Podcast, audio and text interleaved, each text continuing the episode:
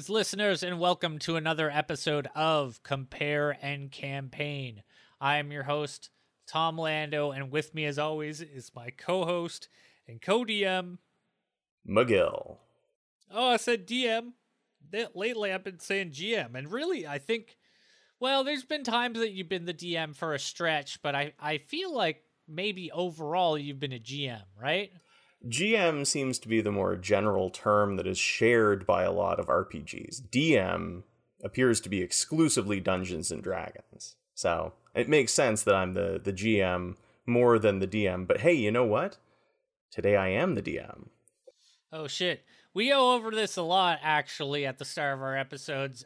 This is episode 141? Think so. Yeah, 141. Recorded on the 2nd of March, 2023. Yeah. What's this about you being a DM? Bringing Dungeons and Dragons to the danger room? Nah, man. I don't have a new system that I'm gonna profile this week, Tom. I was hoping maybe you'd bring Dungeon Crawl Classics. I don't know what they do. Future episode. But about no, that character funnel.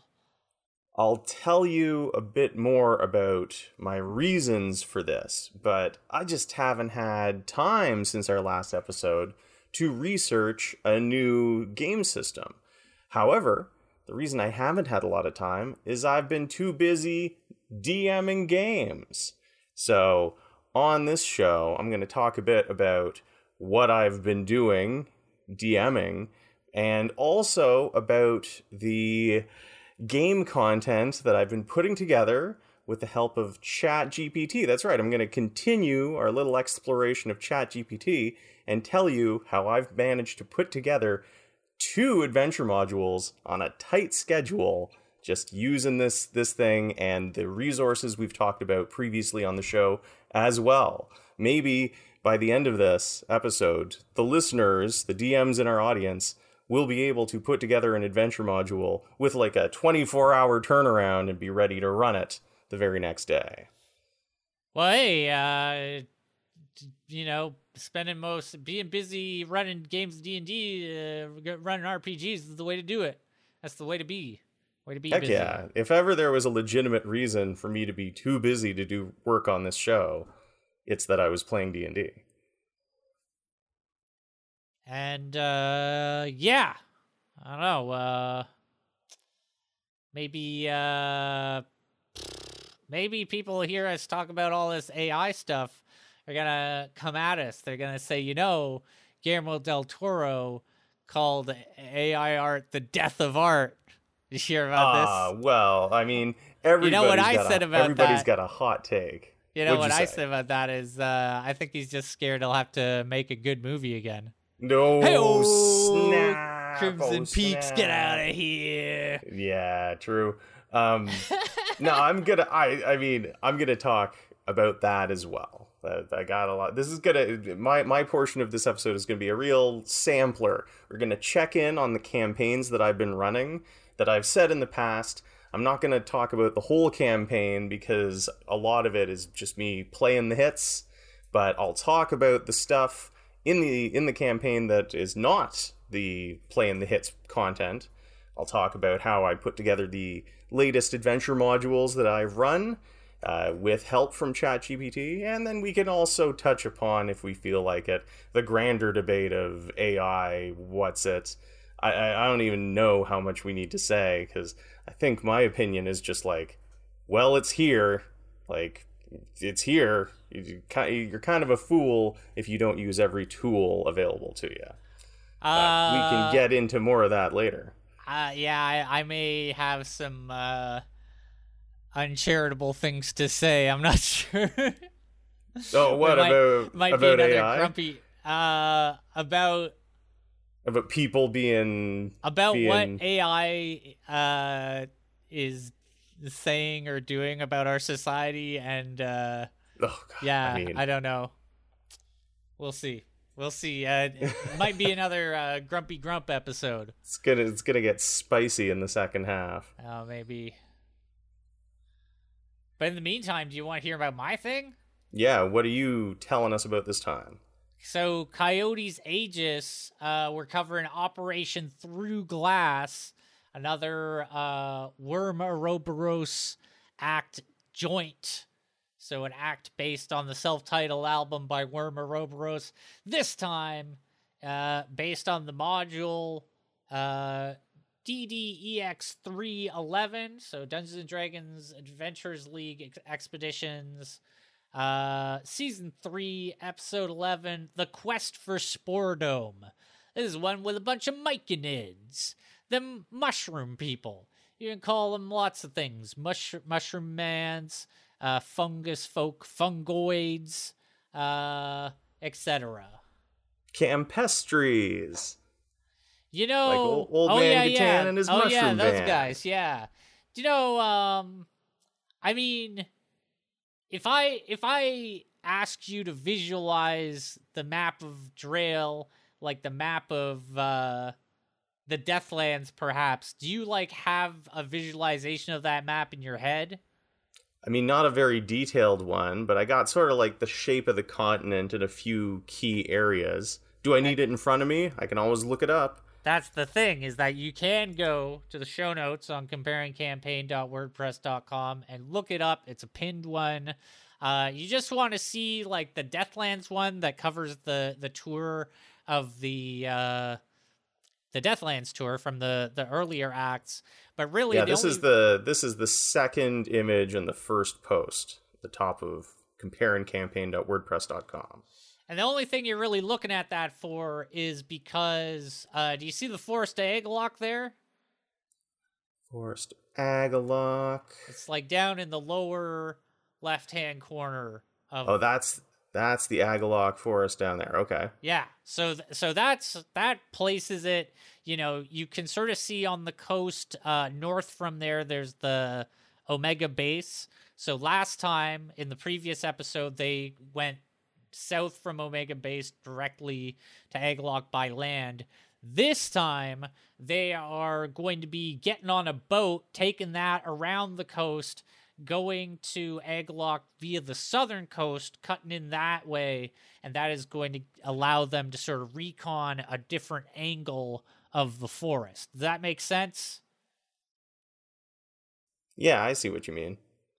Yeah, okay. But first we gotta get our mission. We gotta go back to Omega Base and get our mission. So the mission, the party is given the task of escorting Therion, the Empok's demonic extraplanar officer, and secretly a minister. They keep getting that. Oh man, they didn't know who was the ministers, but I'll tell you, last time Kalkan was, this time Therion was. And they're escorting Therion into that southern chunk of Agaloch to seek out samples of a specific fungus that has been detected in that area by the scouts there, who have, you know, been doing the same thing. Like, they are sort of the southern scouts who arrive by boat and then get picked up by the boats and head back to the base, or just to Decima along that southern coast, because it's a big city. Point being, there's been this fungus discovered there, and Therion wants the party to, or really, the Empok wants the party to escort Therion into the forest there, find like where these fungus samples are coming from, and like Therion is going to gather up a whole bunch of them, because this fungus, it may be useful in creating a potent psychic vaccine. And this is something that is from the module and becomes very important throughout this Season 3 of the Adventurers League going forward, is brain cap mushrooms. Brain cap mushrooms are little mushrooms that look like little brains on a little stalk. And... brain caps, if you eat them, they protect you from madness. They give you advantage against am I even right about that? Right. Okay. So an untreated brain cap mushroom, when consumed or administered to someone else as an action, the mushroom acts as a greater restoration, but only as it pertains to reducing the recipient's madness level to 0. The brain cap mushrooms are potent, however, and if you consume more than one per adventure, you immediately gain 1d4 levels of madness with no saving throw. This is actually the first use of it is listed as an Adventurers League like unique reward from the quest for Spore Dome, which is like you now have this as a character. But they come up in later adventures as well, because you may have noticed this whole abyssal magical madness thing is getting to be more and more of a problem. If they have a psychic antidote, some kind of thing, maybe even a vaccine against the Ministry, you know, because they need that as well. This might be the ticket. What do you think of that? The brain cap mushrooms. So is this going to lead to an MPOC mushroom harvesting grow-op operation? Not exactly. It's just like the operation is this, is they need to take Therion in. Therion's going to collect a whole bunch of them. And then, I mean, yeah, maybe it leads to like larger harvesting operations long-term that like the players don't have to be involved in. I don't know. Knowing your players, I wouldn't have put it past them to suddenly become like on the sly mushroom, you know, mushroom dealers or something, as one of their side plots. Stay tuned for a later act. When that is what happen. I'm saying. Just not in this act, and not with the brain caps. The brain caps. Yeah, we'll see. Oh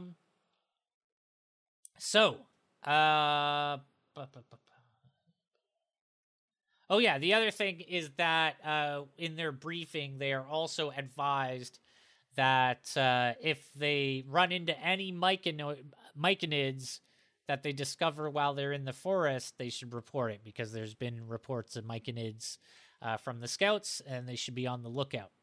So, there's a primary drop-off point on the coast that was designated as the SOS pickup point, an emergency location that agents could head for if they found themselves in a desperate predicament while deployed in the forest. Based on the module, there were 3 primary locations in this op.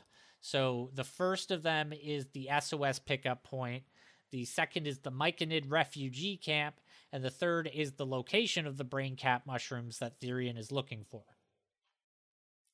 Each is a few hours away from the other, depending on the method of travel. But long rests taken within the haunted woods of Agaloch lead to a DC 16 wisdom save against madness. Man, gotta roll higher. You gotta roll 16 or higher to not pick up a level of madness if you try to sleep in this haunted ass forest. And how wise were the characters? I mean, Connor's definitely got a high wisdom as a cleric. Right. I think as as the type of fighter he was, Hexakila has a pretty good, he has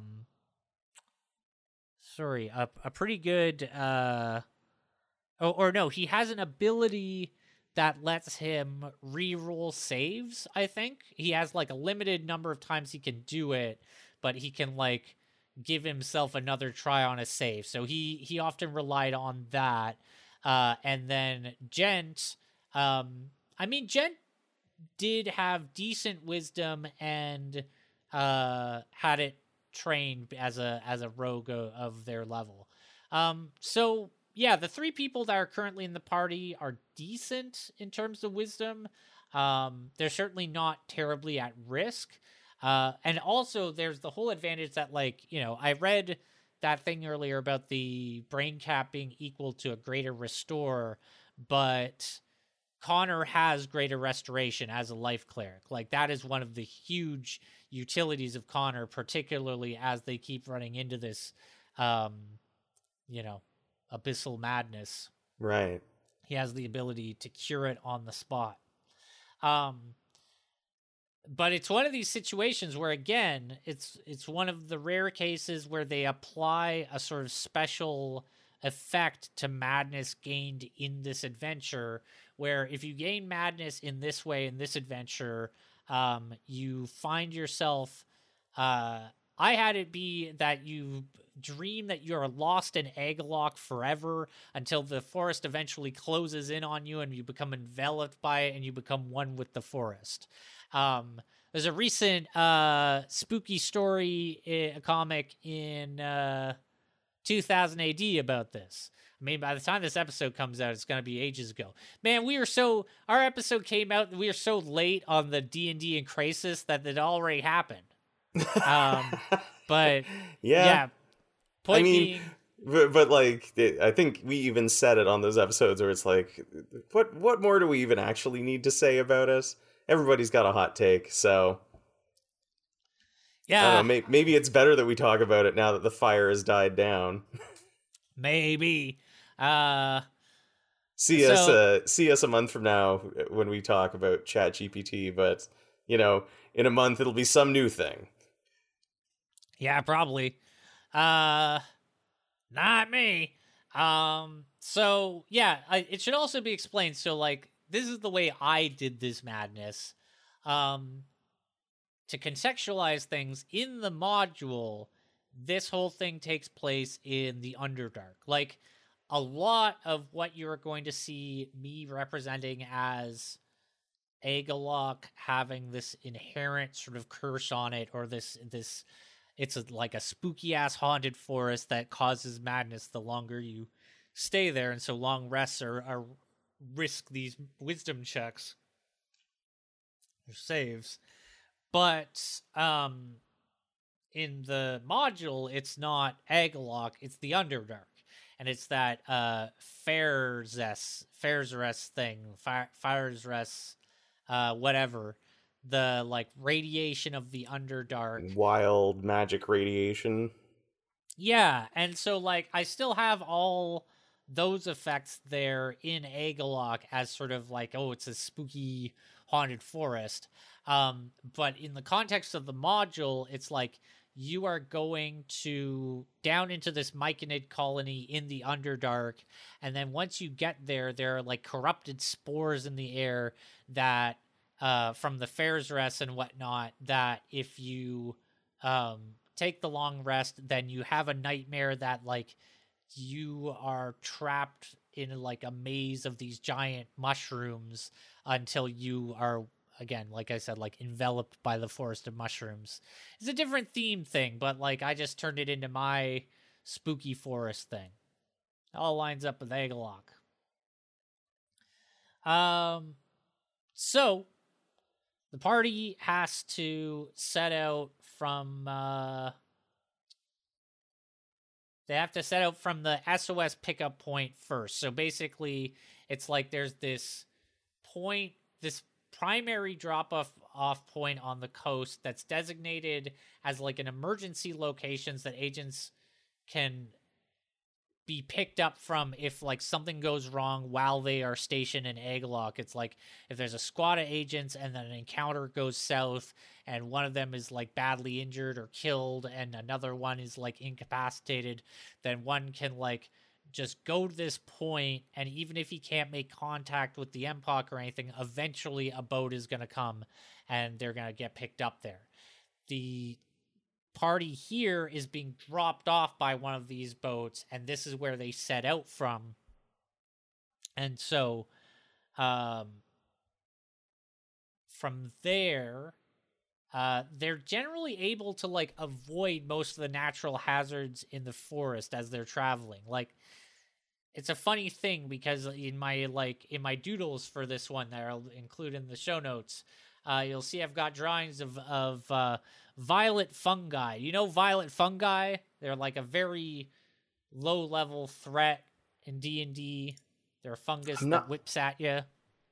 No, I don't actually know those ones offhand. I'm going through my mental index of low-level D&D shrooms, and I was thinking, shriekers? No. No, they're often found right, near them. I often find violent fungi are in the same encounter as shriekers. But violet fungi have, a 5-foot speed, a 10-foot reach, and it's basically, they lash out at you with tentacles. I guess they're kind of like what I think of triffids as being, except they don't make you go blind. They do necro damage. The interesting thing about them is because they use these tendrils to attack you, their normal stat block is, 1d4 attacks. You don't know how many attacks they get per round up front. However, it should be said, I mentioned my doodles, so I have I'm pretty proud of the drawing I did of the party of Gent, Connor, and Hexaquila in the page of my notes that I included for this episode. But it also helps because in there it says that at time of that drawing, which the note...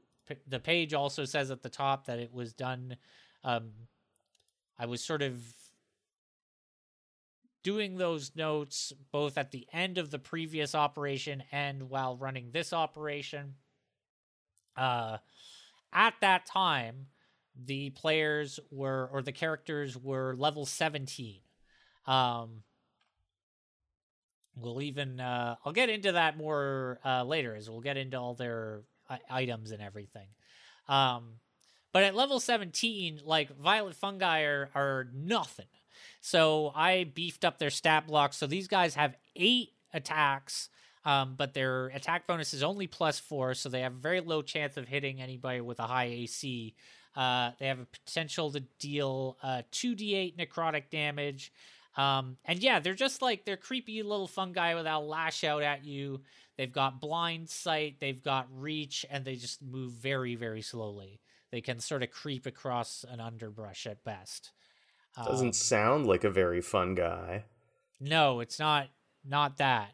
But point being, these, I have those in the doodles because I was expecting to field them in these encounters, but the players were able to just sneak past them. Like I mentioned, they're so slow, and they have reach, but the players were just they were able to spot these things, even though they're pretty difficult to detect. I let them do their whole trioptics, roll to sort of scan the underbrush, and they saw stuff, and they were you know what, let's just, they also saw, do you know, I think they're just called gas spores. They're also covered in sort of the fungus section of the monster manual. Yeah, they're just kind of floating orbs, right? Yeah, but they explode. Yeah, but they look kind of like beholders, so you have to do a check to see if you think they're a beholder or not. Yeah, they're kind of a floating scaly basketball-sized spore with little growths coming out of it, right? Yeah, and they also, if you get hit by them, they spread a memory to you sometimes. I was like, why do I know about these? Those are in the adventure with the brain bucket. Oh, yeah, there you go. Wish I could remember the episode where we talked about it, but yeah, that Writhing in the Dark. Writhing in the Dark. Another, I mean, there's a room full of them. That one's coming up later. That's a place that, you might have seen violet fungi, but I'm, I guess not. I guess not. Maybe I did, and I just had forgotten about those ones. Point being, the party is traveling through the forest, and they come to this sort of, intersection. It's not really an intersection. It's a forest, But there is a point, basically, where they see a group of those gas spores, and I don't think they even quite identified what they were, but they saw them, and they were like, let's just stay the hell away from that. And they kept a wide berth, and then they kept such a wide berth that they also didn't get anywhere near the violet fungi either. And so it was this thing of for the first few encounters, they just managed to avoid any kind of trouble. They did come across a clue. There was a dead night goblin, overgrown with fungus. You could tell that he'd been killed by violent fungi. But the goblin had notes on him, as well as some gold and a healing potion, greater healing potion, 100 gold each. But the real thing is he's got these notes on him. He's got like a journal or something. And the party was able to read the notes without gaining secondhand madness from them. Classic sort of Call of Cthulhu type thing. It's like you read the notes of the madman and now you are at risk of going mad. Oh man, I got a real contact madness off of that one.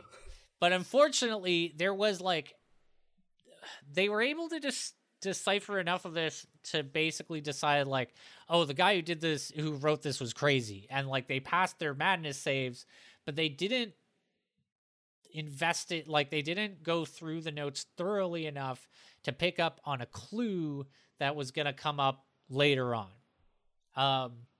It's one of these funny things where it's like, it's something that the players still don't technically know. And I'm like, not sure if it can really be relevant anymore, but I'm still hesitant to like reveal the information in the episode. Intriguing. Anyway, so eventually they get to this like Myconid camp that they don't know is there, but it's going to be like the first place that they hit on their way to looking for the brain cap mushrooms. And so they get there and the party helps to drive off a group of night goblins and a couple of rocks that are attacking the Myconids. The fungus folk had erected natural barriers to stop the attackers, or like grow fungus shields around their encampment. And the party came to the rescue, rushing the enemy from behind to defeat them. With the raiders dispatched, the barrier was lowered so that the party could enter the camp of Myconids. And here they met King Cap and Queen Issa, rival Myconid sovereigns, for the leadership of the many Myconids gathered here at this camp. So the party shows up, places like under siege, two big ass bird demons. Vrox ain't no joke. They're serious business. And to take on a couple of Vrox as well as like a squad of night goblins, that they really had to do a serious fight in front of those Myconids, in front of that Myconid encampment. You got thoughts on Vrox? On Vrox? Yeah, Vrox, night goblins. Do you remember the difference between night goblins? Oh my god.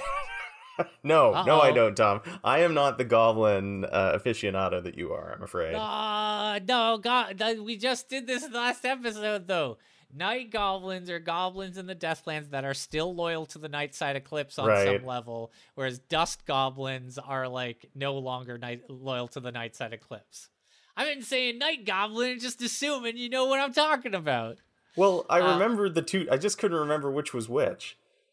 And I mean, I think in fairness, as long as you remember that last episode had night goblins featured pretty prominently, you can get sort of the thematic link here of like, oh, night goblins in that one, night goblins in this one.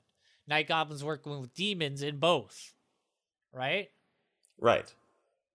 So they find King Cap and Queen Issa, who we're going to need to show the pictures of in the notes as well, because these are pictures I got off the internet, but, they are really perfect for these two characters. They're great. These two Myconid sovereigns that are very different styles.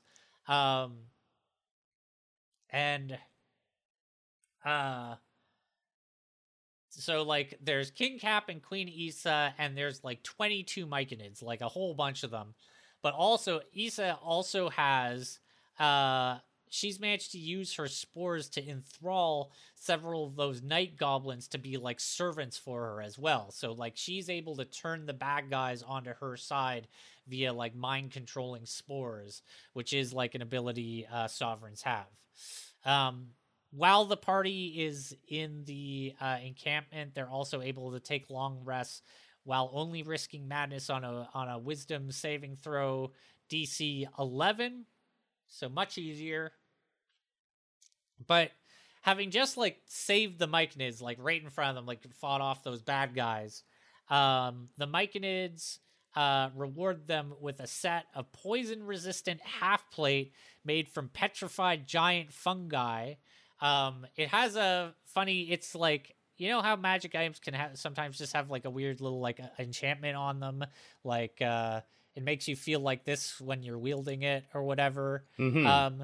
This petrified giant fungi half plate just makes you, like, puts you in a good mood. It's like an optimist enchantment. It's really funny. So this is another one. I didn't really cover it last episode, I don't think. No, I think I did. Where I mentioned how I reused that whole scenario from last time with the Goblin Camp as, right, like, a Guelph weapons facility in the Shadowfun Neo North. Yeah.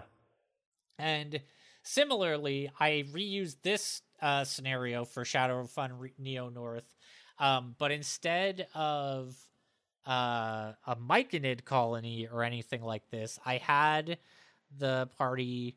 Basically, it was the same thing where they needed to get, like, this fungus sample to try and synthesize this vaccine, although it was a thing where, like, they could either give the sample to the evil corporation that was, like, gonna charge through the nose for the vaccine, or give it to, like, the mages that were gonna synthesize it for the people.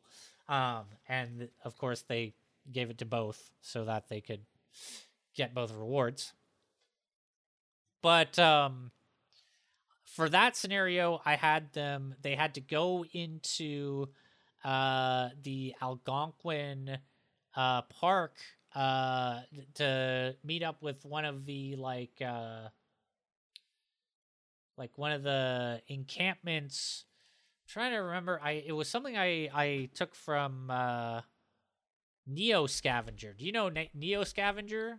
Only because you have talked about it in the past on the podcast. Okay. So in Neo Scavenger, there is an Anishinaabe tribal nation enclave set up in the wilderness. And it's one of the things that's going on in Shadowfun Neo North is, like, the NDA, the Northern Defense Alliance, is sort of, like, cracking down on the, like, indigenous revivalist factions, and so they have an enclave in Algonquin Park that the players had to go get the fungus sample from. And when they get there, it's a similar situation where, like, the leader, they have a dispute between the leader of the enclave and someone who has recently shown up at the same time that a group of mercenaries have shown up and started attacking, which is, like, what the Shadowfun version of the Night Goblins. And instead of the rocks, they had an assault helicopter backing them up. And so there was a big old shootout in the forest, and that was cool. So Reverend Rollingstock, the transit cleric, who is, like, a rat man, I had him get the poison-resistant petrified fungus armor, but then the flavoring I had for the optimist enchantment was basically, I was like, what is, like, whatever Reverend Rollingstock's equivalent of, like, his favorite kind of, like, fast food chicken nugget, that's what his armor smells like. And so whenever he wears it, he just feels good because it smells like his favorite kind of nuggets.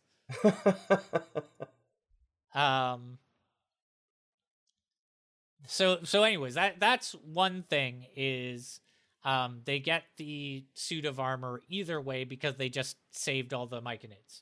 But under the effects of the Myconid's communication spores, because it should be kept in mind, like, in order to even talk to the Myconids, the players have to take off their respirator mask, their rebreathers or whatever, to be able to inhale the spores that the Myconids use to communicate telepathically. But once they're under the effect of those spores, the party learns that the Myconids are fleeing the vicinity of the Mantle, that big city in the heart of Agaloch that was mentioned by the prisoners in the last episode, because the mantle is ruled by these vicious human slavers who have begun expanding their operations, and so the Myconids are just, like, trying to get the hell away from there so that they don't end up being, like, captured by these weird human supremacist slavers from the mantle. But while they've been trying to get away, they've been dogged by these demonic forces, and King Cap firmly believes that Queen Issa is a traitor and she's in league with those same forces. Queen Issa, on the other hand, like, she says that she's just got her own Myconid colony and they should be working together. She's not, like, the fact that the demons have shown up that at the same time she has is not her fault. She's got these enthralled night goblins, probably doesn't look good for her case, but, like, her claim is that she's just trying to turn the enemy to her side, you know, do what she has to survive. So Queen Issa is protesting her innocence, but more importantly for the party is Issa claims to know the location of the brain cap mushrooms that Therian is looking for, and this is the whole sort of crux of the module Quest for Spore Dome, is that you have this decision. It's like there's the Myconid sovereign that believes that the other sovereign is, like, corrupted and wants justice to be done, and then there's the other one that is saying, like, no, I'm not, and I can help you get those brain caps. And it comes down to a thing of, like, you have to negotiate a deal with the first Myconid, King Cap is in my version of it, of, like, let us take Queen Issa with us, go look at, like, let her bring us to the brain caps so we can get them, and then we will bring her back to you so that you can finish rendering judgment. So the players, cut that deal. Upon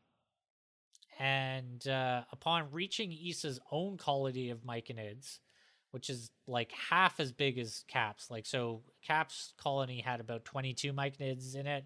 Issa has, like, 10. But upon going off separately with Issa, the party decides to side with her. Between Connor, Gent, and Hexakila, they were like, actually, I don't, like, Issa's the one helping us get the brain caps. I guess I don't want to read too much into their, you know, I don't want to put words in their mouth because I don't necessarily know too much what their reasoning was, but,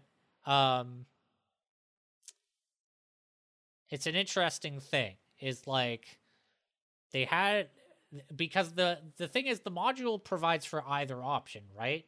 Is there is the possibility that they side with King Cap or you know, whatever he's named in the module. I don't think he's named King Cap. But they they go off with Issa, but they can bring her back.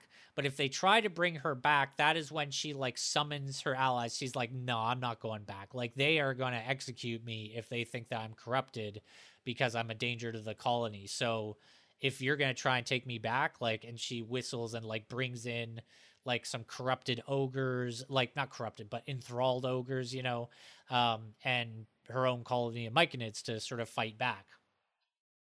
Alternatively, though, if the players go off, reunite her with her colony, and then say, like, you know what, you're free to go. Like, we don't agree with King Cap's assessment, and we'd rather see you go free.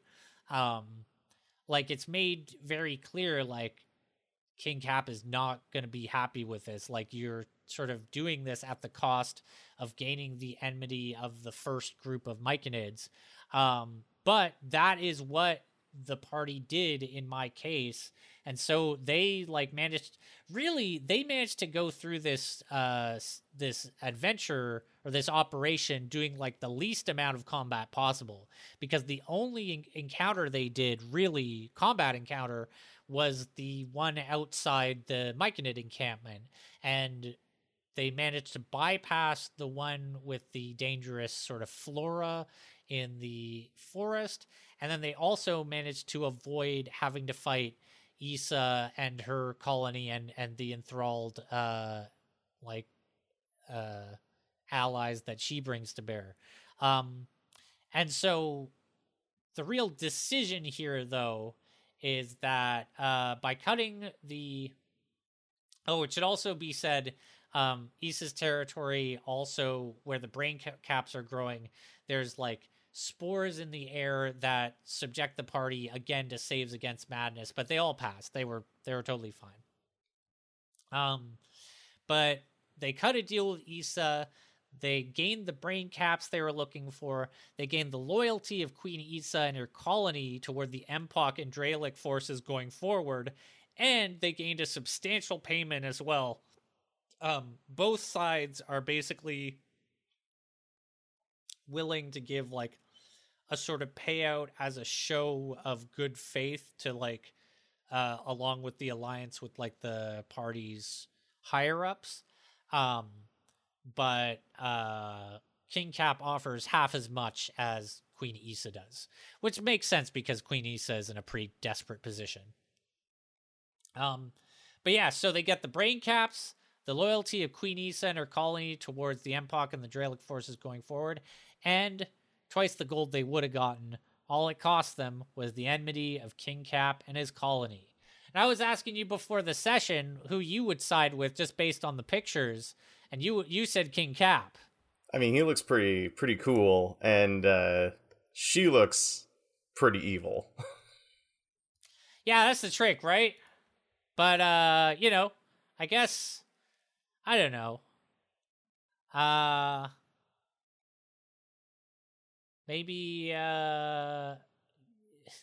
don't want to get too political, but maybe we're just in the mood to believe women at the time.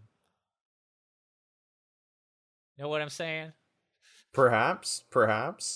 I don't know. It's different, though. This actually, usually you conclude your segment by asking if I have any questions, and my question for you this time might put this in more context, which is, how did you role play these Myconid folk? Did you give them like interesting traits or quirks of speech or personalities, considering they're like mushroom people? I mean, because how you role played her could totally influence the decision too, right? Is sure her artwork might look kind of evil, but if you're role playing her as being really nice, that might take precedent in the player's mind. So I only really played the two sovereigns, and I think for them the main thing I was going for with this was this idea of like regal, regality. So King Cap makes big proclamations about the safety of our people, whereas Queen Issa is just trying to reason with you people. It's not her fault. So I don't know.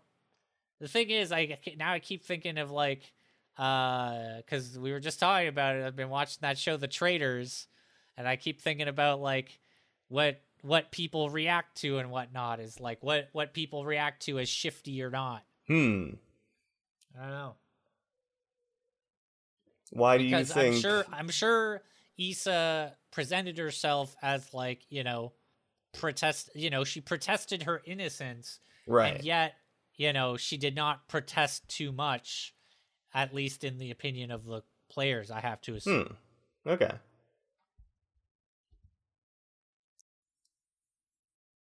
Cool, man. I like mushroom folks. And I really do like the art that you got for King Cap. Like, that's just great. He looks so good. Yeah, I was really happy with both of them. Yeah, I guess the one thing that I want to say is, like, while I think this module is generally pretty well designed in terms of, like, setting up things that are coming up later in that season of the Adventurers League, like, with the brain caps and everything, like, I'm pretty sure they even have a thing later on where there is some involvement with the Myconids, but I wish that they had more... I wish that they had gone more in depth about the results of the choice that you make here. I feel like the stuff written in the module down the line where the Myconids come back is written in with the assumption that you sided with King Cap, because it doesn't have any special difference based on whether or not you sided with one or the other. And I guess I'm just sort of assuming that because Queen Issa is, like, presented as, like if they... Because the primary route of the module is that they take Issa as a captive to help them, but then say they're going to bring her back. But then if they try to bring her back, inevitably that leads to sort of the finale encounter where they fight Queen Issa and her... allies. Although there's also a whole thing about, like, King Cap and their Myconids get upset if they kill, if the players kill Queen Issa, like, while they have her captive as well. Like, the Myconids want to deliver justice personally, and they'll get mad if you, like, bring back Queen Issa's body rather than bringing her back alive. Mushroom politics, man. Mushroom politics. But I just think it's notable that, like, the sort of third major encounter out of three depends on the betrayal of Issa. Now here's another question for you. How do your players react to encounters like this, like with creatures like mushroom people? I guess the context I'm asking it in is... You know, when they meet the Myconids and King Cap comes out and you show them that artwork, are your players such, like, seasoned role players and adventurers that they just sort of nod sagely? Or do you get big reactions out of them when you're like, now it's mushroom people, and they're like, whoa, what? I feel like we may have been playing by text at this point. But I feel like they definitely reacted positively. Like, so the thing is, I'd kind of foreshadowed that there was going to be Myconids, because they're told to, like, keep an eye out and report Myconids if they see them. But yeah, there was definitely a reaction where they saw the art and they were like, awesome, you know, said something like that. But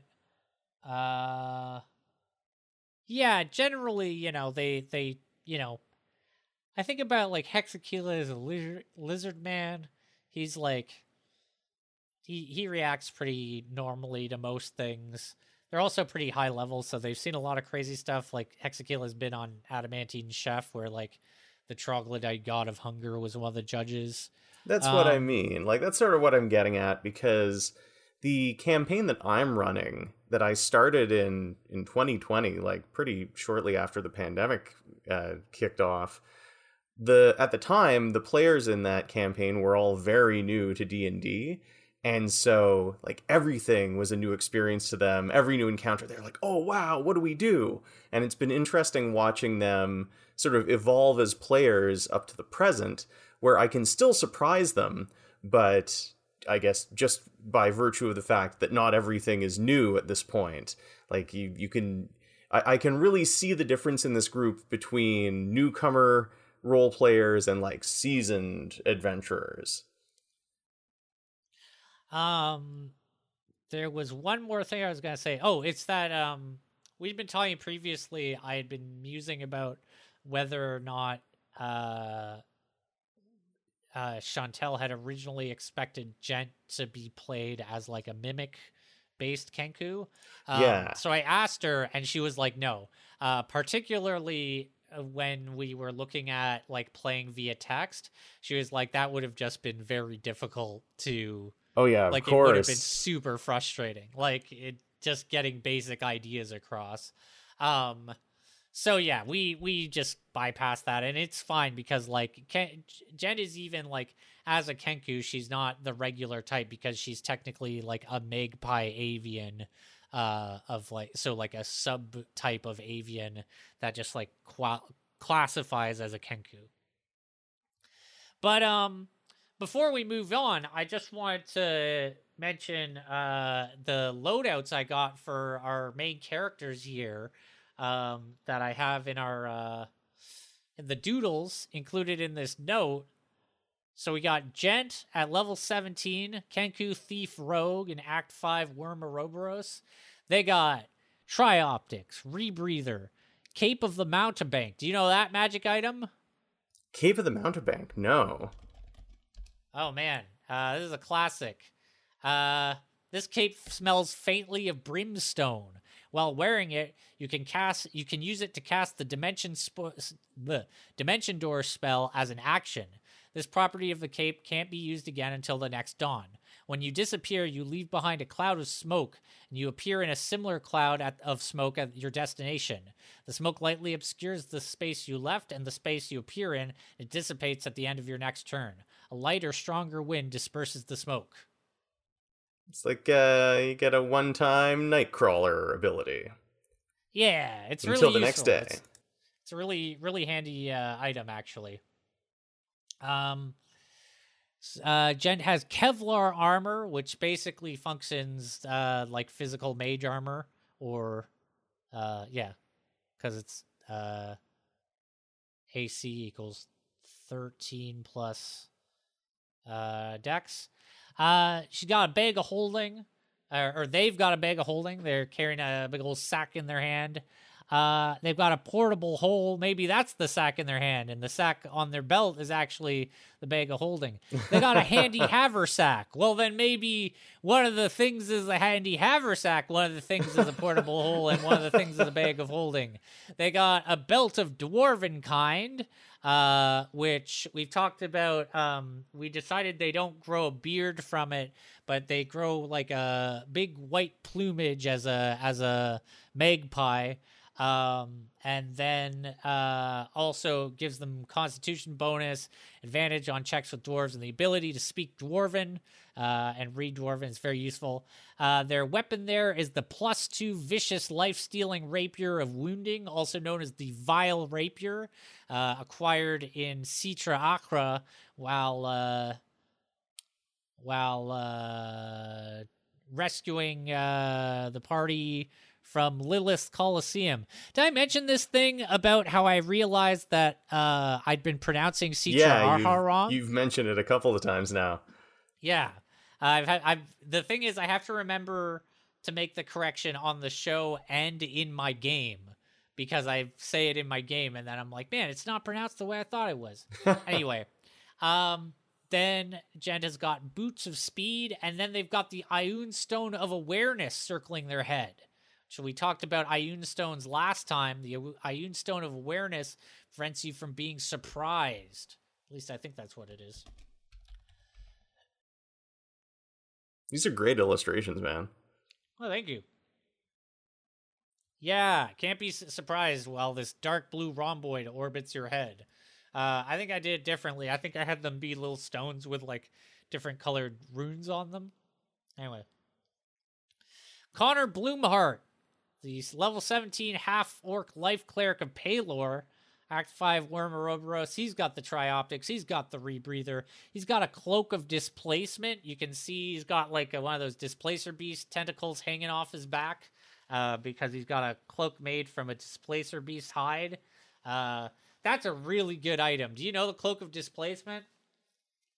Yeah, that's the one that it gives you the shimmery effect of the Displacer Beast, right? It makes you harder to hit, I think.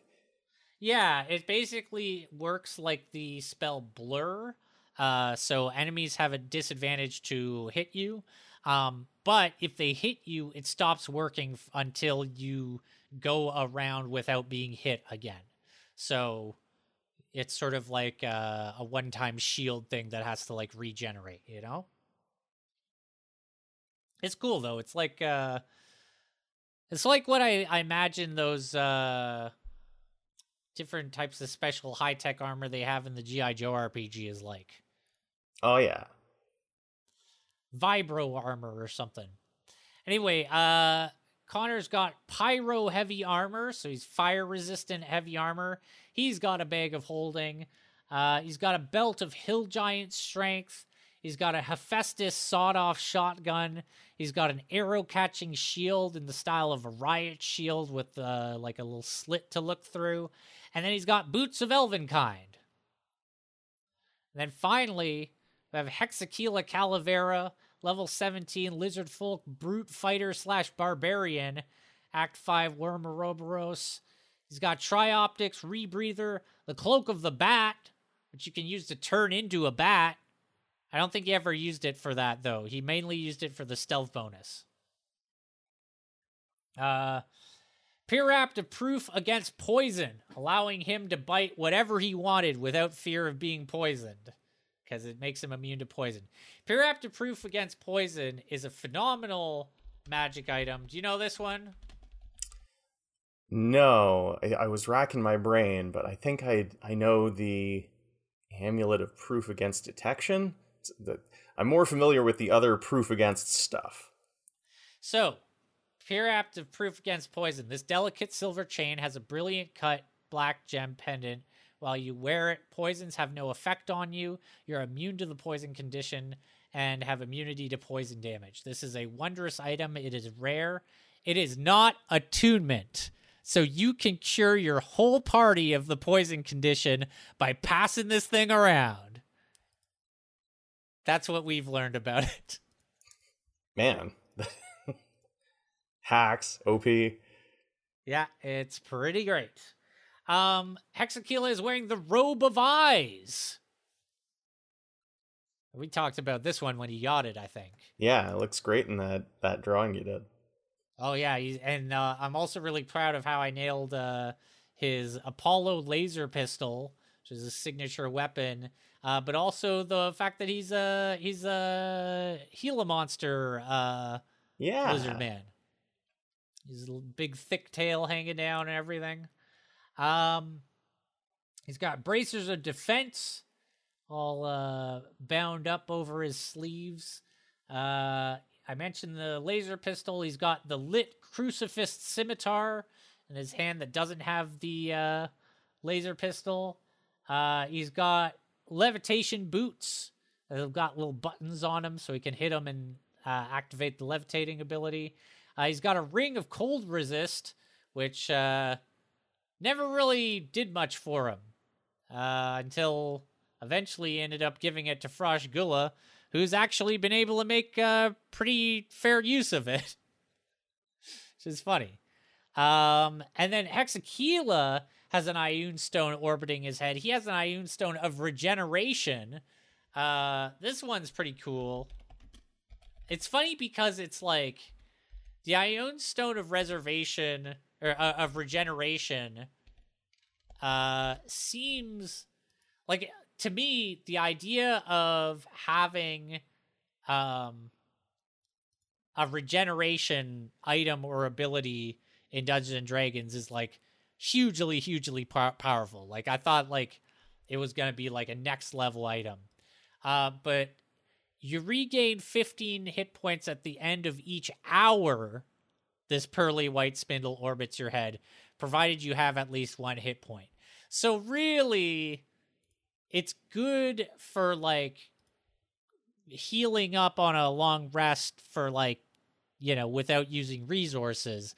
But it's not actually a thing to, like, keep you in a fight, because it only heals you every hour. And it only works if you're still conscious. And then, of course, just like everyone else, Hexaquila has a bag of holding. Naturally. Hey, Tom, I see here, you know, you mentioned Gent has a bag of holding and a portable hole. Yeah. What happens when you put a portable hole on a bag of holding? And it gets all fucked up. It ruins it. They specifically have that in the rules. Of course, that's in the errata somewhere. It's not even an errata. It's like, I guess it's something that's so, it's like a rule they had to add to Dungeons & Dragons so early in its inception. It's because it's the first thing anybody asks. Exactly. So I'm on Bag of Holding right now, and it says, placing a bag of holding inside an extra-dimensional space created by a handy haversack, portable hole, or similar item instantly destroys both items and opens a gate to the astral plane. The gate originates where the one item was placed inside the other. Cool. Any creature within 10 feet of the gate is sucked through it to a random location on the astral plane. The gate then closes. The gate is one way only and can't be reopened. Man, there's the first adventure of your new campaign right there.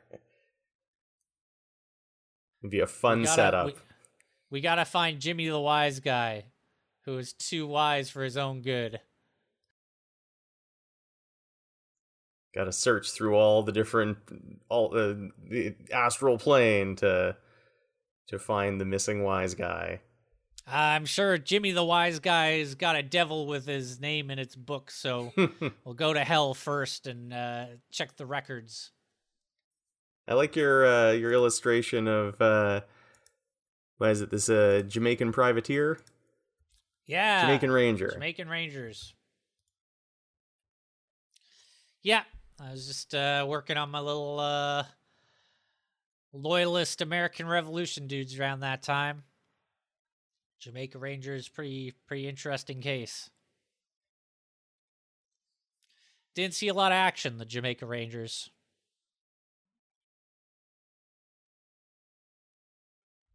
No, didn't really have that big battle in the American Revolution where the Jamaicans showed up. Man, I don't even know about that battle. That's the thing, is I don't think it ever happened. No. I think the Jamaican Rangers were just in garrison for like their whole existence. So is it time? Over your end of time? Yeah, I don't know. I'm ready. Why don't you just have your AI rant, man? Because I don't know if I have anything to add to that side of the conversation necessarily. I certainly don't judge anybody who dislikes all the AI stuff that is out now, be it Midjourney or Stable Diffusion or ChatGPT or what. I think some people who are worried about this have every reason to be worried about it, because it proves that what they are putting into the world is completely fucking redundant. Oh, now that is a hot take. Like, you think of the amount of that we literally have the term shovelware for the sheer amount of like meaningless crap that exists in Steam alone. And I thought about like, really, the 30%, like the lower 30% of almost anything, any medium, like Flash games, like Wikipedia articles, fan fiction, like university TV shows, essays. Yeah, anything. I think that genuinely, like the bottom 30% of the creative output is so redundant and like meaningless that AI is just going to like highlight that, because that's where I see AI at now, is like, wow, no one ever needs to write a shitty like derivative fantasy novel that says nothing new in its entire existence ever again, because an AI can just do that now. I got a prime example of the kind of thing you're talking about, and it's not even like low effort stuff, but it's sort of an example of like exactly what kind of content will no longer need to be generated. My dad was setting up an event calendar. He helps run a performance space in the town where he lives.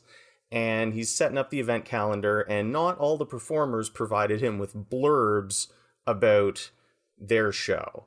So he was tasked with writing, a dozen, like, 3-sentence summaries of the different events that just go on the event calendar, and then as soon as the event is over, that summary is just ditched. And he used ChatGPT for it. And that's exactly the kind of, like, you know, we no longer need to just sit down and take the time to describe what a show is going to be in basic terms. Now a chatbot can do that work for us. And it's the same with all that, just like that content that is so minimal effort. We no longer need to produce shovel art, shovel content, because we have an infinity of it now. Like, there's no need to put something into the world if you're not putting something unique out into the world. It's funny because I say this even knowing that, like, what I created with chat, like what I created with ChatGPT in Ceremony and Shadow was like, I immediately acknowledged, like, you could do this. Like, this is just like a very simplified, specific version of like World of Darkness or Call of Cthulhu. Like, it's got a lot of the same basic principles, and it doesn't need to exist, you know? That said, I don't think that this is going to stop people from creating shovel content. Oh, heck no. You're just not going to be able to tell if the shovel content was made by a person or a machine. That's the thing that's so crazy. And that's what I think people genuinely have to be worried about. Like, man, I think it's so funny because there's people on my Facebook who are like professors who get into the whole thing about, like, you know, essays written by bots and stuff. And I'm like, how many essays have you read that were actually like really thoughtful contributions to academic discourse? And how many of them were like, oh, geez, I really don't want to fail this course, and I've got one day. My sister actually had a hot take on this as well, because I was talking to her about it, and she works in biology. And she was saying, like, this is her hot take on the whole system. She said, for your bachelor degree, or just like the degree that you're, not your graduate degree, just like your basic degree, you should just get that for completing the assignments, because you're paying for it. So you should just be able to get that by, you know, meeting the minimum requirements, handing in your assignments on time, attending the number of classes you need to do, writing the tests. And it's grad school where you actually have to prove that you know the subject. And it's at that point where ChatGPT is never going to help you. Yeah, because at that point you have to actually say something of relevance. And that is the thing that ChatGPT needs the prompt from you for. Exactly. Like, this is the whole thing about the difference between, you know, what can and can't be created with it. And I mean, you know, maybe that'll change and it'll just become completely indecipherable, and who knows. But again, it's just a thing of like, I think the people who have the most to worry about are the people who are like wasting their time, which is a mean thing to say about people who are like writing fan fiction or whatever. But, you know, yeah, but like, I don't know. To me, I have a hard time imagining someone, a writer of fan fiction, using ChatGPT to write fan fiction, because isn't the delight of fan fiction that you are crafting a story out of someone else's idea and like writing it the way you want it? Like, isn't that the point? Why would you have a machine do that? I don't know. I'm sure people do, though. Yeah, I don't know. But I'm going to talk about how I've been using it. And I don't know, man. It's just, it's such a touchy subject. I know some people are just so angry, and they say, you know, like, there is no context in which you can use this in an ethical way. I think I should also just say, like, I'm very much of the opinion that, like, robots doing your work for you should not be a bad thing. Isn't it like what we've been hoping for? Isn't that like the Jetsons future that we want? It's sort of become a bad thing in certain ways, but like, it's not supposed to be. When robots start doing all our work, we should be able to chill out. Unfortunately, you know, I think we've talked about scarcity issues and stuff in the past. Capitalism, like, you know, the guy, friend of ours, Mike Townsend, he had a good quote about this where he said, only capitalism could take an infinite wonder machine and make it a bad thing. Yeah. It's like, yeah, that's sort of where we're at. And we just got to make sure our AIs give us powerful weapons to fight the man with. But I don't. This road goes to only good places. I'm not certainly AI arms race. I'm sure. I'm certainly not here to debate or contemplate the grander applications for or possible misuses of this technology. We touched upon some potential stuff the last time we talked about this. Like, I really think that you were onto something about an AI that can help your doctor diagnose you. I think that is a real, that would be a huge boon. I mean, it's just Star Trek. Exactly. Yeah, it's just Star Trek. That's what the doctors in Star Trek do. They ask the computer, hey, what does this sound like? But you know what they never do on Star Trek? They never play D&D with ChatGPT. And so far as the uses and I mean, they do the holodeck, and the holodeck seems to do a lot of heavy lifting. I guess you're actually right. I guess that's they are LARPing. They just they have it. It's like total immersive virtual reality. But of all the applications and uses that I have toyed around using ChatGPT for, D&D is still the one that I have found the most useful. Like, it's the one that I've still come back to and used over and over. I mean, I haven't tried using ChatGPT for anything really all that serious, besides generating ideas. You're not supposed to. And well, no, but I mean, like, got people like some company was saying they used it to like draft legal papers. No, you can't do that, you idiot. No, not that. Might as well have it do your taxes. But like for fun, I had it generate an all original song by Wesley Willis, the musician Wesley Willis. And like, you could convince me that it was lyrics to a real Wesley Willis song, but I don't know. It was amusing for a second. Another use that I have is, Den, who composed our theme song. He and I are always just messaging each other with just like, our random dumb thoughts, usually about movies. And we were watching, what movie was it? It was a movie called Time of the Apes recently. And he came up with the, it wasn't. It was Untamed Mistress, which is also an ape movie. And the apes in that are all guys in gorilla costumes. And I commented that the butts of the costumes were poorly fitted because they had these saggy butts on the gorilla's costumes. And Den said, it's like all the apes shat their pants. And he goes, there's a movie for you, The Apes That Shat Their Pants. So I went to ChatGPT and I was like, generate a plot summary for the apes that shat their pants. I said poop their pants because you can't swear on ChatGPT. And it gave me a 1-paragraph summary and we had a laugh about that. I don't know how to react to Den saying there's an idea, because that's not an idea. That's nothing. The apes that shat their pants. What? Insanity. Apes don't have pants. No one outside of this context that you just set up would understand where this came from at all.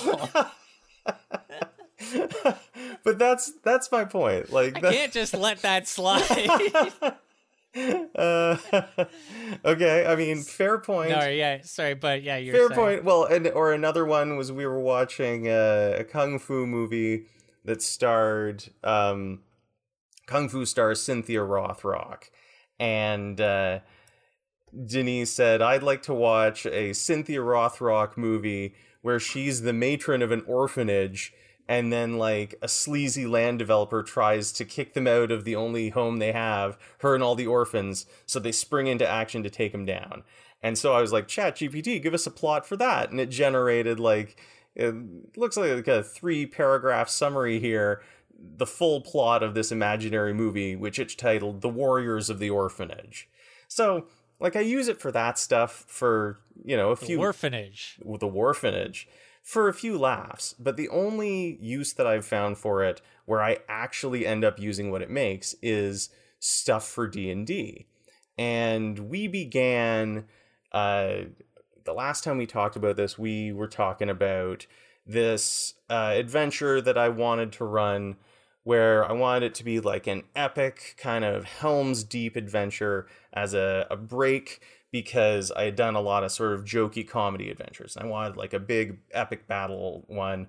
And you fed in, you know, some prompts to ChatGPT, spat out some ideas. We settled on one where a tribe of frost giants was going to attack a village, and the heroes had to help defend the village. And so I took that one and I ran with it. And I gotta say, like, it continues to blow me away how useful this is as a launch point for my own ideas. I never just like straight copy and paste something. I'm always sort of revising and fine-tuning what it generates, but it gives me enough to go on that it saves me so much time in creating adventures.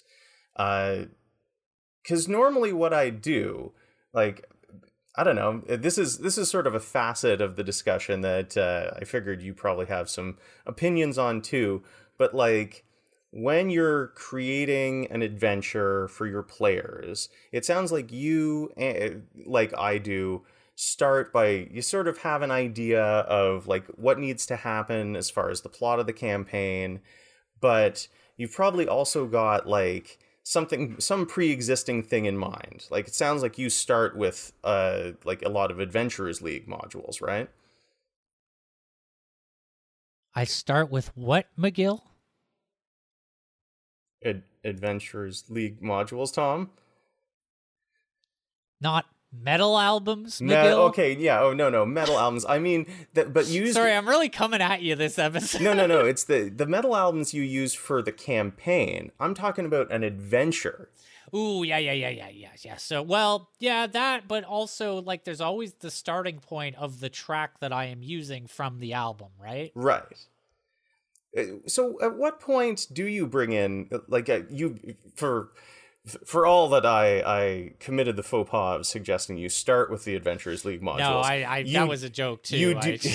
You do use them a lot. So where in your process does that come in? Do you start like, you're like, okay, so we're on track 2, and you listen to the song and you look at the lyrics and you're like, what can I glean from this? But when you do that, are you also thinking like you read the lyrics and you go like, this is kind of like the Adventurers League module X? No, it's funny. I generally keep them pretty separate, where, like, you know, the real thing is that I'd always been doing the thing where I base it off the tracks, but I didn't start introducing the element of the modules until Alsaces, at which point I just started throwing the modules down, like, in order of their release, more or less. All right. And part of that is, like, I intentionally keep that decision separate. Like I, you know, I'm not letting my one hand see what the other's doing, because it's almost like that then challenges me and sort of forces me to come up with a combination of the two things that is, you know, interesting for me to discover. So what I tend to do is I tend to start with the idea of the type of adventure I want to run. Usually, like, I always know where in the grander plot this adventure is going to take place, but I'll, you know, maybe brainstorm a few different ideas, look at some Adventurers League modules, especially ones you've recommended, or I'll even ask you for recommendations like I did recently, where I was like, I want to do one where the players are infiltrating a facility. And you recommended a few to me. So usually I'll start by, like, get an idea for the adventure in my head, and then I'll go to adventurelookup.com, and I'll start searching for some keywords to find existing modules and resources that are a similar kind of adventure to the one I want to run. And I'll, you know, look through a few of those, find pieces that work for me, and, you know, maybe want to adapt them. And sometimes I'll luck out and I'll just find, like, you know, an adventure from Dungeon Magazine that is exactly the kind of thing I'm looking for. All I have to do is change a few names, and there we go, I can use it. But it's research. It's a lot of research. And it can take a lot of time if I have something in mind and I can't find any really good examples of it. But so the way in the past that I have been doing it is really just like a little bit of everything. A little bit of what I got in my head, a little bit of what is already written down, a big sort of mashup of the different resources. But I tend to, because... I don't know, man, these days, especially, I've been playing a lot online, and I always feel like it's more worth doing a completely from the ground up, all original thing when it's going to be like a big event, like where everybody, you manage to get all your players together in person, something like that. I don't know, I feel like I'm sort of, I'm babbling on a bit about, like, as a DM... should you go all original, or should you just use pre-existing modules? Should you go for the middle ground? Is there even an answer to all of this? I mean, the thing you just said about, like, you know, you rather go from the top, like, full imagination, put all the work into it if you know it's going to be, like, a big event thing. I think that makes sense. Yeah. Like... but for something like in the past week where I had committed to... DMing 2 adventures in a week, and I committed to it like over a month ago and had no way of anticipating that I'd actually wind up with a lot of like just day job work to do during that week. I turned to ChatGPT for a bit of help using the stuff that you and I had discussed as a launch point. I want to do this adventure where a tribe of frost giants is going to lay siege on a small, largely defenseless town, and the villagers, or the heroes have to team up with the villagers, reinforce the town's defenses, and, you know, call for aid from a neighboring settlement, and then play through a big epic battle scene. I had all this in my mind. You and I had sort of workshopped these ideas with ChatGPT on the podcast. And so immediately I had a sense of what the structure is going to be. And so I started asking ChatGPT for ideas that I could use. For example, I said, write a complete detailed Dungeons & Dragons encounter where the player characters have to reinforce the walls of a fort in advance of an oncoming siege. Include flavor text, a challenge involving the party rolling on their skills. Describe a consequence of the encounter if the players fail to reinforce the walls. Describe a reward if they succeed in reinforcing the walls. And it gave me like about 1 page worth here. You know, as you approach the fort, you see it has seen better days. The walls are worn and crumbling. The gates creak ominously in the wind. A worried-looking guard approaches you and explains the situation. A tribe of giants is approaching, and the fort must be reinforced before the siege begins. You have been called upon to help with this vital task. Already, I had to rewrite that because it keeps on talking about the fort instead of village. But then it generated... like different potential things. I just asked it to describe like an encounter where they reinforce the walls, but it spat out a bunch of ideas here. Repair the palisade wall. It's a strength check, DC 15. Fill sandbags and then place them along the walls in other strategic locations. You can use your strength or dexterity, DC 12, to fill the sandbags and carry them where they're needed. Repair the drawbridge. I changed this because I wanted it to be gates instead of a drawbridge like a fort. But here it says, you know, the drawbridge is broken, needs to be repaired. If a player has proficiency in carpenter's tools, they can repair the drawbridge.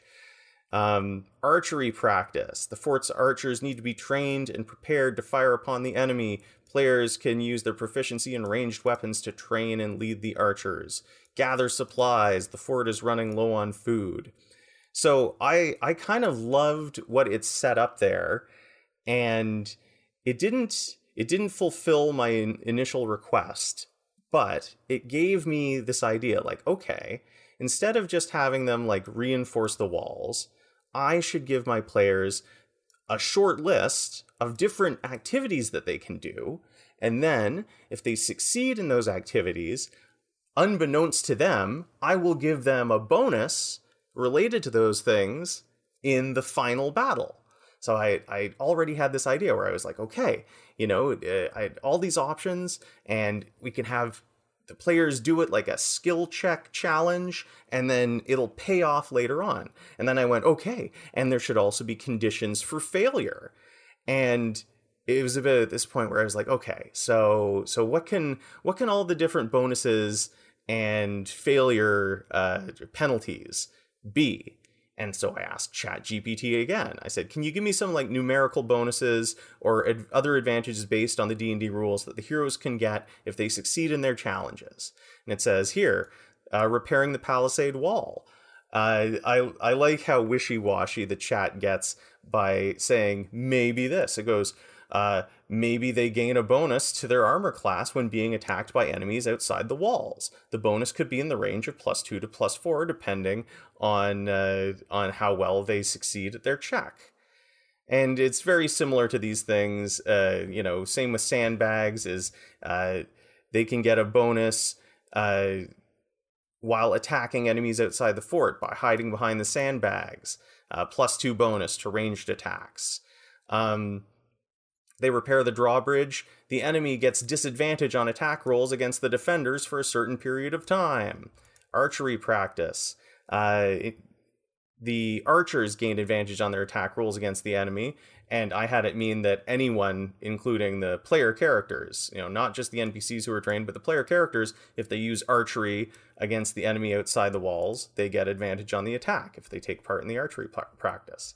And for supplies, I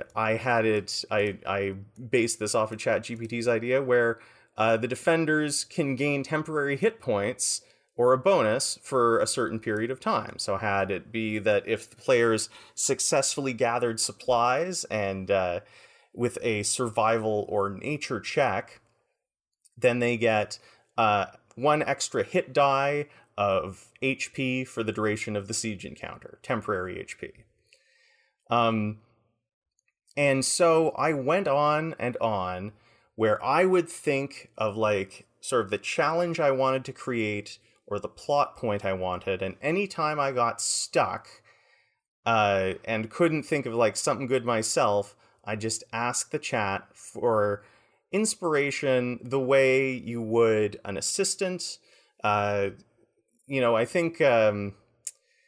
I can't remember if you said this or if it was our friend Grant, because I was talking to Grant about using ChatGPT to generate D&D content, and he said he didn't realize how you could art direct the chat, and that's really that's like the key thing I find for the use for it.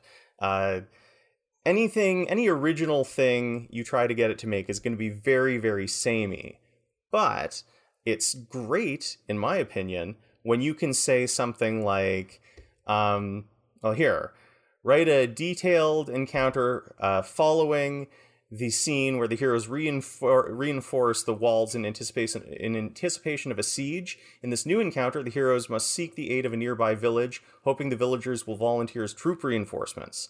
However, an event in the past has resulted in the neighboring village being wary of helping the inhabitants of the village.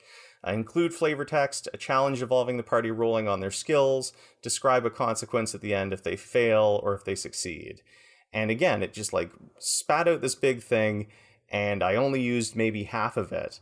But just sort of being able to ask it and be like, here's what I want, can you like fill in the blanks on that? And then you get something, and you can refine it as you see fit. And I went on and on and on, and I wound up with...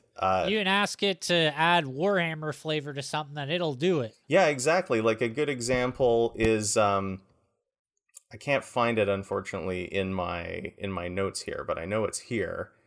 I used an NPC from the Forgotten Realms setting. Harshnag. Do you know Harshnag?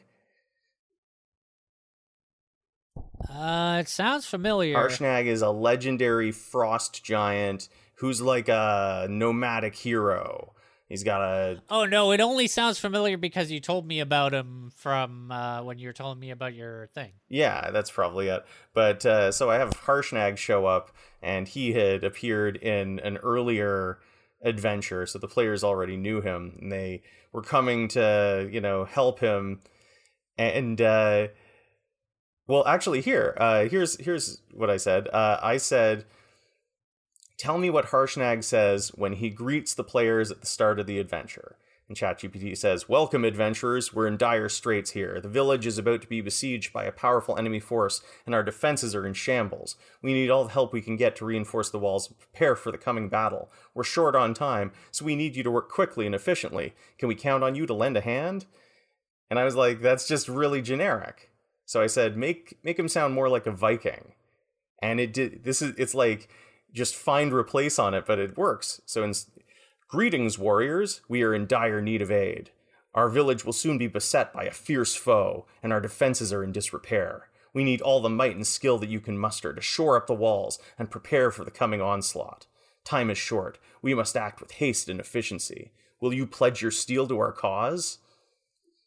Awesome. I love that stuff. I love just being able to be like, no, like more like this. It really does make me feel like, I don't know, like the director, man, like a CEO with an assistant. So I wound up with a proper full document of a full adventure.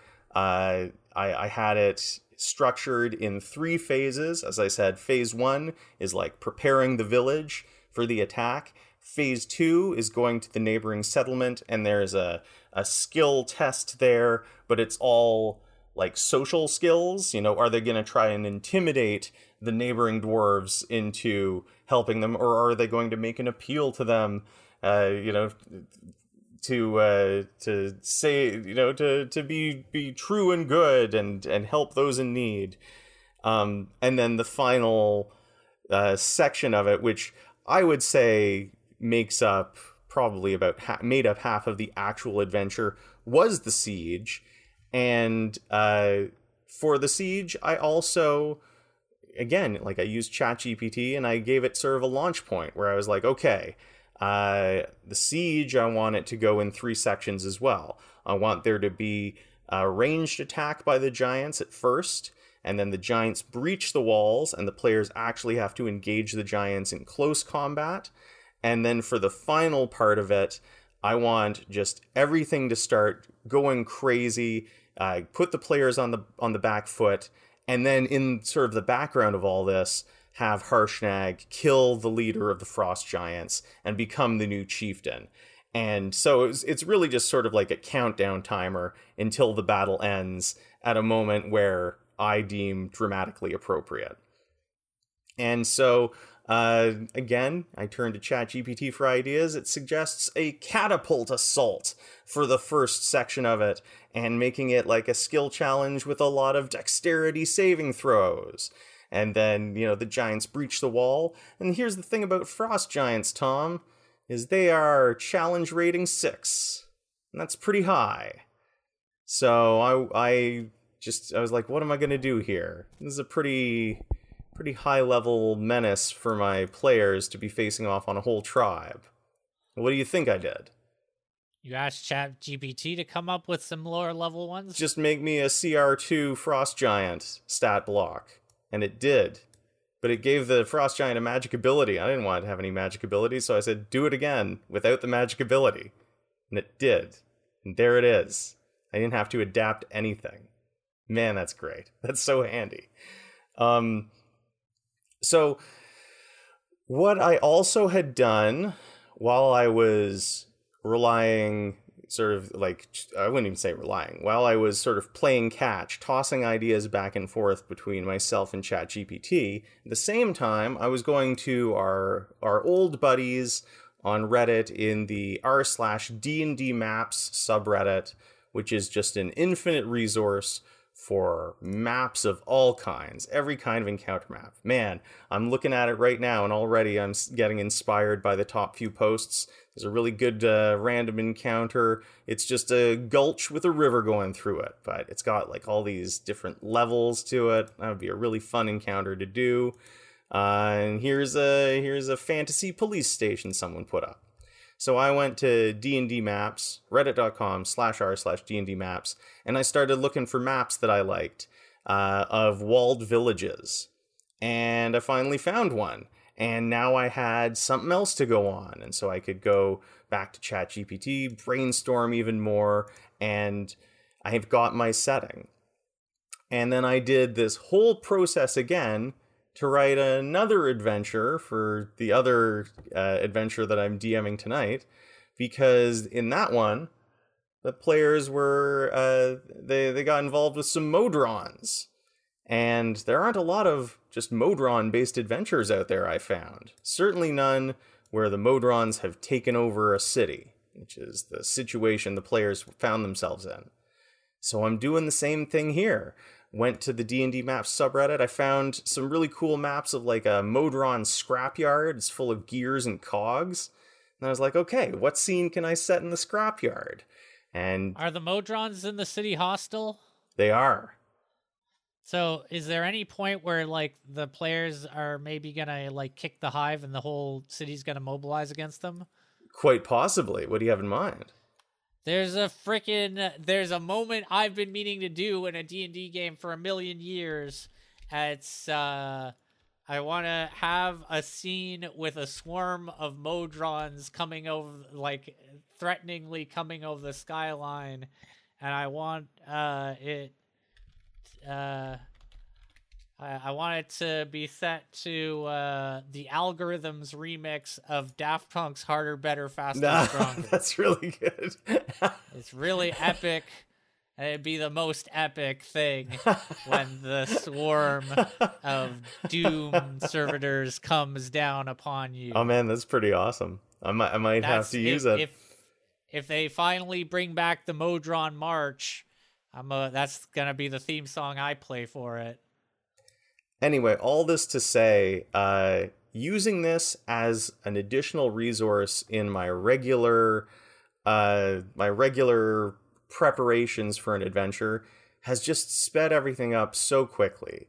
No longer do I need to get out the monster manual, look up the frost giant, and then figure out a good way to scale it down so that it can be approximately challenge rating 2. Instead, I can just say, hey, give me a challenge rating 2 frost giant stat block, and it generates the whole thing, which is, it's just so cool. I think that's really neat. And I will say as well, this is a really great resource when you're actually playing the game.